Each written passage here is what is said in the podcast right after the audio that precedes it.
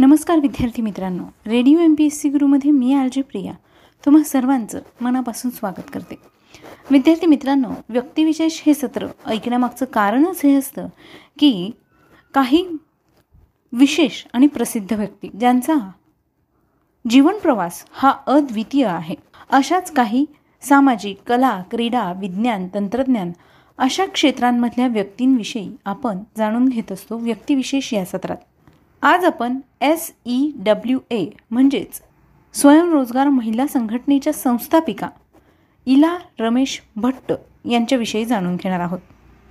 इला भट्ट या एक भारतातील प्रमुख कार्यकर्ता आहेत. भारतातील महिलांच्या सामाजिक आणि आर्थिक विकासासाठी महत्त्वपूर्ण असं कार्य केलं आहे. एकोणीसशे बहात्तरमध्ये सेल्फ एम्प्लॉईड वुमन्स असोसिएशन म्हणजेच एस ई डब्ल्यू ए नावाची महिला ट्रेड युनियनची स्थापना करण्यात आली होती. बारा लाखांहून अधिक महिला या युनियनच्या सदस्य होत्या. त्याचप्रमाणे त्यांनी एकोणीसशे चौऱ्याहत्तरमध्ये सेवा सहकारी बँक स्थापना देखील केली. इला भट्ट यांना तेरा मे दोन हजार दहा रोजी निवानो शांतता पुरस्कार देखील प्रदान करण्यात आला होता. अशा या इला भट्ट यांच्याविषयी आपण जाणून घेणार आहोत आजच्या व्यक्तिविशेष या सत्रात. एकोणीसशे अडुसष्टमध्ये भारतातील पहिली कामगार संघटना वस्त्रोद्योग संघाच्या महिला सेलच्या नेतृत्वाखाली आपल्या सार्वजनिक जीवनाची सुरुवात करणाऱ्या इला भट्ट यांना काम करणाऱ्या गरीब महिलांना पूर्ण रोजगार देण्यासाठी स्वयंसेवा करण्याच्या प्रयत्नांमध्ये एक वेगळे स्थान आहे. अनौपचारिक क्षेत्र म्हणजेच सेल्फ एम्प्लॉईड वुमन असोसिएशन याची स्थापना इला भट्ट यांनी एकोणीसशे एकाहत्तरमध्ये फक्त सात सदस्यांसह केली होती. आज तेरा लाखांहून अधिक स्त्रिया त्यांच्याशी संबंधित आहे. ही संस्था निरक्षर कामगार महिलांची स्वतःची बँक चालवते ज्याद्वारे महिलांना स्वयंरोजगारासाठी भांडवल पुरवले जाते. महिला चळवळ कामगार चळवळ आणि सहकारी चळवळीचा हा एक संगम आहे. सात सप्टेंबर एकोणीसशे तेहतीस रोजी अहमदाबाद येथे जन्मलेल्या इला भट्ट यांचे बालपण सुरत शहरात गेले जिथे त्यांचे वडील सुमित भट्ट एक यशस्वी वकील होते आणि त्यांच्या आई वनलीला व्यास या महिला चळवळीत सक्रिय होत्या. इला भट्ट यांच्या कुटुंबातील सदस्यांनी भारताच्या स्वातंत्र्य लढ्यात देखील भाग घेतला होता. त्यांचे आजोबा महात्मा गांधी यांच्यासोबत मिठाच्या सत्याग्रहात सामील झाले होते आणि त्यासाठी त्यांना तुरुंगवास देखील झाला होता. इला भट्ट यांनी एकोणीसशे बावन्नमध्ये M T B college Surat येथून कला शाखेत पदवी प्राप्त केली. आणि त्यानंतर एकोणीसशे चोपन्नमध्ये अहमदाबाद येथून कायद्याचं शिक्षण पूर्ण केलं. जिथे त्यांना हिंदू कायद्यावरील कार्यासाठी सुवर्णपदक देखील देण्यात आलं. काही दिवस श्रीमती नाथीबाई दामोदर ठाकरे महिला विद्यापीठात त्या गेल्या होत्या. मुंबईत त्यांनी इंग्रजी शिकवण्याचं देखील काम केलं. त्यांच्या पदवीदरम्यान इला रमेश भट्ट एक निर्भीड विद्यार्थी नेता त्यांना जेव्हा भेटला तेव्हा त्यांनी एकोणीसशे एकावन्नमध्ये भारताच्या पहिल्या जनगणनेदरम्यान अस्वच्छ वस्तीमध्ये राहणाऱ्या कुटुंबाचा तपशील नोंदवण्यासाठी इलाला त्यांच्यासोबत काम करण्यास आमंत्रित केलं. आणि त्यावेळेला इला यांनी या कामासाठी सहमती दर्शवली. नंतर इला भट्ट यांनी रमेश भट्ट यांच्याशी लग्न केले. एकोणीसशे पंचावन्नला इला अहमदाबाद टेक्स्टाईल वर्कर्स असोसिएशनच्या कायदेशीर विभागात सामील झाल्या. भारताची कामगार चळवळ आणि कामगार संघटना आज पुरुषांची मक्तेदारी आहे. पण भारतात महिला कामगार संघटना स्थापन झाली. इला भट्ट यांनी एकोणीसशे चोपन्न ते एकोणीसशे अडुसष्टमध्ये स्थापन केलेल्या या कापड कामगार संघटनेच्या महिला सेलचे नेतृत्व त्यांनी स्वीकारलं होतं. एकोणीसशे एकाहत्तरमध्ये अहमदाबादच्या बाजारपेठेत स्थलांतरित महिला कुलीदार फेरीवाले त्यांच्या डोक्यावर छप्पर शोधण्यासाठी इला भट्ट यांची मदत घेतली. त्यावेळी इला भट्ट यांच्या लक्षात आले की या महिलांना मोकळ्या रस्त्यावर राहायला भाग पाडले जाते आणि त्यांची मजुरी देखील खूप कमी आहे. त्यांनी स्थानिक वर्तमानपत्रांमध्ये या विषयावर लिहिले. कापड व्यापाऱ्यांनी इला भट्ट यांचे सर्व आरोप फेटाळून प्रतिलेख प्रकाशित केले आणि महिला कामगारांना योग्य वेतनाचा दावा केला. इला भट्ट यांना व्यापाराच्या लेखाच्या अनेक प्रती मिळाल्या आणि महिला पोर्टर्समध्ये वितरित केल्या जेणेकरून ते व्यापाऱ्यांकडून वर्तमानपत्रात छापलेल्या मजुरीचीच मागणी करू शकतील. इला भट्ट यांच्या या युक्तीने कापड व्यापाऱ्यांचा उद्दामपणा समोर आला आणि इला भट्ट यांच्याशी बोलण्याची मग या कापड व्यापाऱ्यांनी त्यांना ऑफर दिली. डिसेंबर एकोणीसशे एकाहत्तरमध्ये शंभर महिला कामगार या सभेसाठी जमल्या आणि सेवा संघटना म्हणजेच स्वयंरोजगार महिला संघटना जन्माला आली. जेव्हा कामगार युनियन म्हणून सेवा नोंदणी करण्याची कल्पना आली तेव्हा कामगार विभागाने स्पष्ट नकार दिला. तर्क असा होता की जर कामगार युनियन बनवायचे असेल तर आधी मालकाचे नाव सांगावे किंवा हे लोक कुठे काम करतात ते सांगावे. सेवेतील सर्व सदस्य असंघटित महिला कामगार होत्या. त्यांना कोणतीही नियमित नोकरी नव्हती. दीर्घ चर्चेनंतर ही सेवा नोंदणीकृत ट्रेड युनियन बनली. एकोणीसशे एक्क्याऐंशीमध्ये उच्च जातींनी आरक्षणाच्या विरोधात मागासवर्गीय लोकांना मारहाण केली. मागास आणि अनुसूचित जातींवरील हिंसाचाराला तीव्र विरोध केला गेला. तर कापड कामगार संघटना गप्प राहिली. असंघटित महिला कामगारांसाठी लढा देणे मागास जातींना पाठिंबा देणे यांसारख्या इला भट्ट यांच्या कृतींनी कापड कामगार युनियनच्या मर्दाने जातीवादी नेतृत्वाला इतका राग आला की त्यांनी त्यांच्या संघटनेतून सेवा काढून टाकली. इला भट्ट यांच्या मते ही हकालपट्टी वरदान ठरली. आणि यानंतर महिला चळवळ सुरू झाली. इला भट्ट यांच्या सेवा सेवेचे मुख्य ध्येय म्हणजे महिलांना पूर्ण रोजगाराशी जोडणे. एकूण रोजगार म्हणजे फक्त नोकरी नाही पण नोकऱ्यांबरोबर अन्न सुर आणि सामाजिक सुरक्षा देखील आहे. याचा अर्थ कामगारांना अशा कामांमध्ये सामील करणे जे त्यांना स्वावलंबी बनवते आजीविका निर्माण करते विद्यमान उपजीविकेचे रक्षण करणे आणि प्रगतीसाठी कार्यक्षमता वाढवणे यावर देखील लक्ष केंद्रित केले गेले. ही सेवा त्यांच्या सदस्यांना गृहनिर्माण बचत आणि कर्ज पेन्शन आणि विमा यांसारख्या सहाय्यक सेवा देखील प्रदान करते.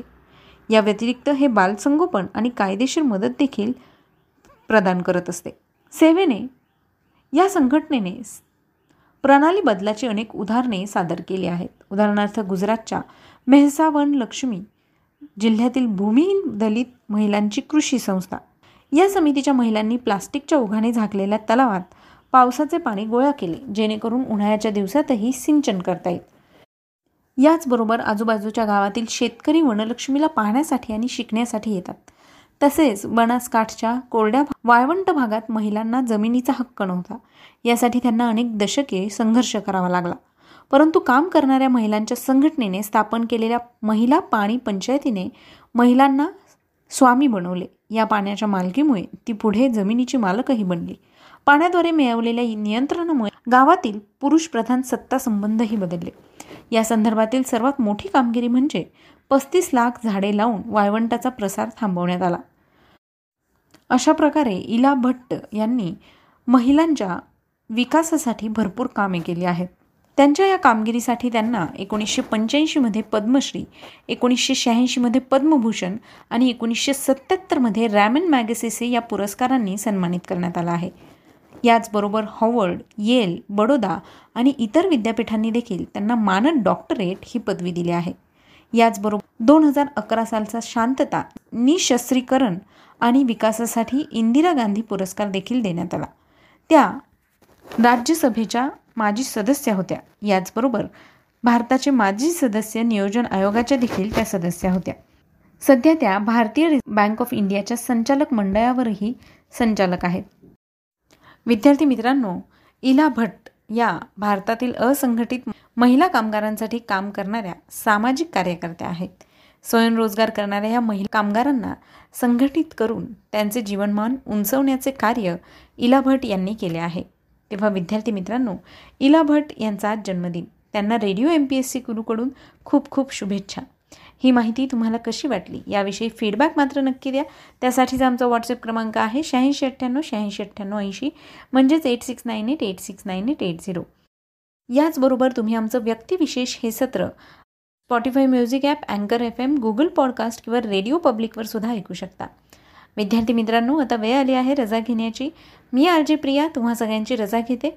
पुन्हा भेटूया उद्याच्या व्यक्तिविशेष या सत्रात अशाच एका नवीन व्यक्तीचा जीवनप्रवास ऐकण्यासाठी. तोपर्यंत काळजी घ्या सुरक्षित राहा.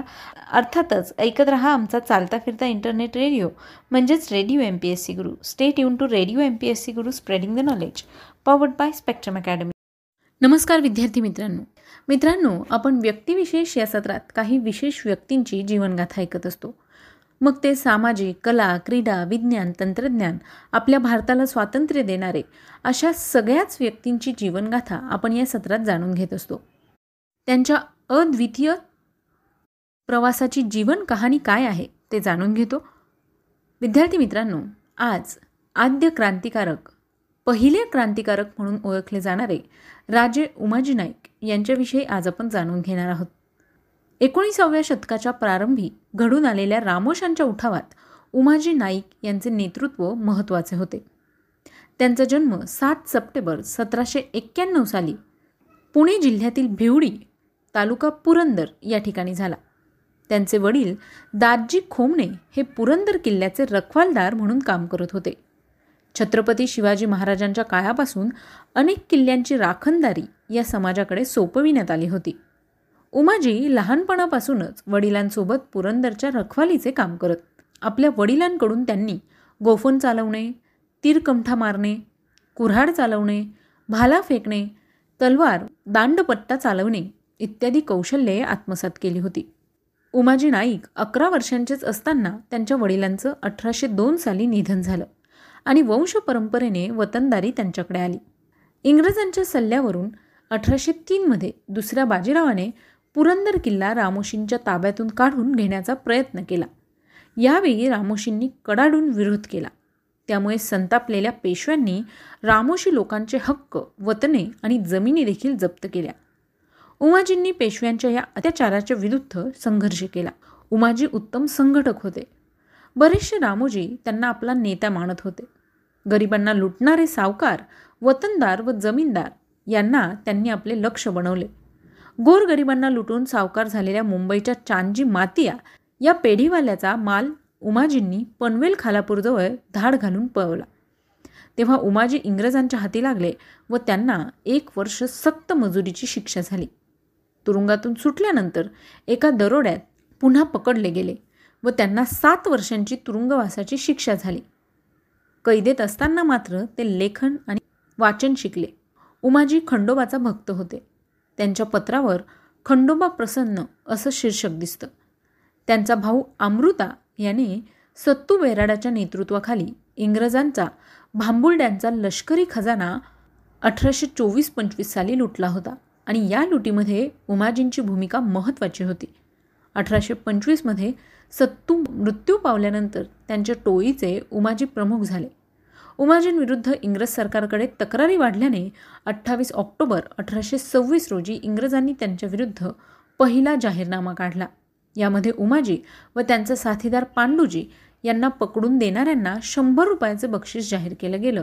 तर दुसऱ्या जाहीरनाम्यात उमाजीला साथ देणाऱ्यांना ठार मारण्यात येईल असं देखील जाहीर करण्यात आलं. परिणामी उमाजींनी इंग्रजांविरुद्ध मोहीम सुरू केली. भिवडी किकवी परिंचे सासवड जेजुरी या भागात त्यांनी लुटालूट केली. त्यामुळे इंग्रज सरकारने उमाजींना पकडण्यासाठी स्वतंत्र घोडदळाची नियुक्ती केली होती व एकशे बावन्न ठिकाणी चौक्या बसवल्या होत्या. परंतु उमाजी इंग्रजांच्या हाती सापडले नाहीत आठ ऑगस्ट अठराशे सत्तावीस रोजी इंग्रजांनी पुन्हा एक जाहीरनामा काढून उमाजींना पकडण्याचे आवाहन केले. जे लोक सरकारला मदत करणार नाही त्यांना उमाजीचे साथीदार समजण्यात येईल असं देखील घोषित केलं गेलं. मात्र त्याचा उपयोग झाला नाही. इंग्रजांनी जनतेला पैशाचे आमिष दाखवत उमाजींना पकडणाऱ्यास बाराशे रुपयाचं बक्षीस देखील जाहीर केलं. या काळात उमाजींचा दबदबा वाढला. त्यांनी स्वतःला राजे म्हणून घेण्यास सुरुवात केली. न्यायनिवाडा सुरू केला. इंग्रजांनी उमाजींना पकडण्यासाठी यवतचा रामोशी राणोजी नाईक रोहिड्याचा रामोशी आप्पाजी नाईक यांची देखील मदत घेतली. अठराशे सत्तावीसमध्ये उमाजीने इंग्रजांना आव्हान देत पुण्याचा कलेक्टर एच डी रॉबर्टसन याच्याकडेच आपल्या मागण्या केल्या. मागण्या मान्य न केल्यास रामोशाच्या उठावास सामोरे जावे लागेल अशी सक्त ताकीद देखील दिली. तेव्हा उमाजींच्या विरोधात रॉबर्ट्सने पाच कलमी जाहीरनामा पंधरा डिसेंबर अठराशे सत्तावीस रोजी काढला. यामध्ये उमाजींना पकडून देणाऱ्याला पाच हजार रुपयाचे बक्षीस जाहीर केले गेले. या जाहीरनाम्याला प्रतिरोध म्हणून पंचवीस डिसेंबर अठराशे सत्तावीस रोजी ठाणे व रत्नागिरी सुभ्यासाठी उमाजींनी स्वतंत्र जाहीरनामा काढला. या जाहीरनाम्यानुसार तेरा गावांनी उमाजींना आपला महसूल दिला. ही घटना इंग्रजांना धोक्याची घंटा होती. उमाजी आपल्या हातामध्ये येत नाही म्हटल्यावर इंग्रजांनी त्यांची पत्नी दोन मुले व एका मुलीस कैद केले. तेव्हा उमाजी इंग्रजांना शरण गेले. इंग्रजांनी त्यांचे सगळे गुन्हे माफ केले व आपल्या पदरी नोकरीस ठेवले. अठराशे अठ्ठावीस ते एकोणतीस. या काळात उमाजींकडे पुणे व सातारा या भागात शांतता ठेवण्याची जबाबदारी होती. या काळात त्यांनी अनेक मार्गांनी पैसा जमा केला. त्यामुळे इंग्रजांनी ऑगस्ट अठराशे एकोणतीसमध्ये त्यांच्यावर लुटमारी खंडण्या गोळा करणे मेजवान्या घेणे इत्यादी आरोप ठेवले. परंतु नोकरीतून काढून टाकले नाही. या काळात उमाजींनी इंग्रजांविरुद्ध सैन्य जमवण्यास सुरुवात केली होती. भाईचंद भीमजी प्रकरणात त्यांनी पैसे उकळल्याने प्रकरण समोर आल्यानंतर इंग्रजांनी अचानक उमाजींना कैद केले. मात्र त्यातूनही निसटून ते करे पठारावर गेले. या ठिकाणाहून इंग्रजांच्या विरोधात त्यांनी कारवाया सुरू केल्या. इंग्रजांनी उमाजींना पकडण्यासाठी अलेक्झांडर मँकिटोश यांची नियुक्ती केली होती. पुण्याचा कलेक्टर जॉर्ज गिरबन यांनी सव्वीस जानेवारी अठराशे एकतीस रोजी उमाजींविरुद्ध जाहीरनामा काढून पुन्हा जनतेला पैशाचे आमिष दाखवले. तथापि उमाजींविरुद्ध कोणीही तक्रार केली नाही. यानंतर उमाजींनी इंग्रजांच्या विरोधात आपला जाहीरनामा सोळा फेब्रुवारी अठराशे एकतीस रोजी काढला. हा जाहीरनामा स्वातंत्र्याचा जाहीरनामा म्हणून देखील ओळखला जातो. यामध्ये त्यांनी दिसेल त्या युरोपियनला ठार मारावे ज्या रयते वतने व तनखे इंग्रजांनी बंद केली आहेत. त्यांनी उमाजीच्या सरकारला पाठिंबा द्यावा. त्यांची वतने व तनखे आपण त्यांना परत मिळवून देऊ. कंपनी सरकारच्या पायदळात व घोडदळात असणाऱ्या शिपायांनी कंपनीचे हुकूम धुडकावून लावावेत. अन्यथा आपल्या सरकारची शिक्षा भोगण्यास तयार राहावे व कोणत्याही गावाने इंग्रजांना महसूल देऊ नये. नाहीतर त्या गावांचा विध्वंस केला जाईल असा इशारा त्यावेळी उमाजींनी दिला होता. उमाजींनी आपण सर्व हिंदुस्थानासाठी हा जाहीरनामा काढला आहे असा उल्लेख होता. संपूर्ण भारत एक देश अथवा एक राष्ट्र ही संकल्पना यामध्ये दिसून येते. तसेच यामध्ये हिंदू मुसलमान राजे सरदार जमीनदार वतनदार सामान्य रयतेचा समावेश होता. या जाहीरनाम्यानंतर उमाजींनी समस्त गडकरी नाईक यांना उद्देशून एक पत्र काढले व इंग्रजांविरुद्ध उठाव करण्याचं आवाहन केलं. उमाजी व त्याच्या साथीदारांनी कोल्हापूर सोलापूर सांगली सातारा पुणे व मराठवाड्यात अक्षरशः धुमाकूळ घातला होता. त्यांचा बंदोबस्त करण्यासाठी इंग्रज अधिकारी नेमले गेले होते. आठ ऑगस्ट अठराशे एकतीस रोजी इंग्रजांनी आणखी एक जाहीरनामा काढून उमाजींना पकडून देणाऱ्यास दहा हजार रुपये बक्षीस व चारशे बिघा जमीन देण्याचं देखील जाहीर केलं. या आमिषाला उमाजीचे दोन साथीदार काळू व नाना हे बळी पडले. त्यांनी उमाजींना पंधरा डिसेंबर अठराशे एकतीस रोजी स्वतः पकडून इंग्रजांच्या स्वाधीन केले. त्यानंतर मात्र इंग्रजांनी उमाजींना पुणे येथे तीन फेब्रुवारी अठराशे चौतीस रोजी फाशी दिली. एकोणीसाव्या शतकाच्या सुरुवातीस महाराष्ट्रातील इंग्रज सत्तेच्या विरोधात तळागाळातील लोकांकडून घडून आलेला हा खरं पहिला क्रांतिकारी प्रयत्न होता आणि तो केवळ उमाजी नाईक यांच्यामुळे शक्य झाला. तीन फेब्रुवारी अठराशे बत्तीस रोजी उमाजींना फाशी दिल्या गेली. विद्यार्थी मित्रांनो उमाजी नाईक आज त्यांचा जन्मदिन. त्याच निमित्ताने त्यांनी केलेल्या उठावाविषयी आपण माहिती जाणून घेतली. ही माहिती तुम्हाला कशी वाटली हे आम्हाला नक्की कळवा. त्यासाठीच आमचा व्हॉट्सअप क्रमांक आहे शहाऐंशी अठ्ठ्याण्णव शहाऐंशी अठ्ठ्याण्णव ऐंशी. म्हणजेच eight six nine eight eight six nine eight eight zero विद्यार्थी मित्रांनो आता वेळ आली आहे रजा घेण्याची. मी आर जे प्रिया तुम्हा सगळ्यांची रजा घेते. पुन्हा भेटूया उद्याच्या व्यक्तिविशेष या सत्रात नवीन व्यक्तीचा जीवन प्रवास ऐकण्यासाठी. तोपर्यंत सुरक्षित राहा काळजी घ्या आणि अर्थातच ऐकत राहा. आमचा चालता फिरता इंटरनेट रेडिओ म्हणजेच radio M P S C Guru stay tune to radio M P S C Guru spreading the knowledge powered by Spectrum Academy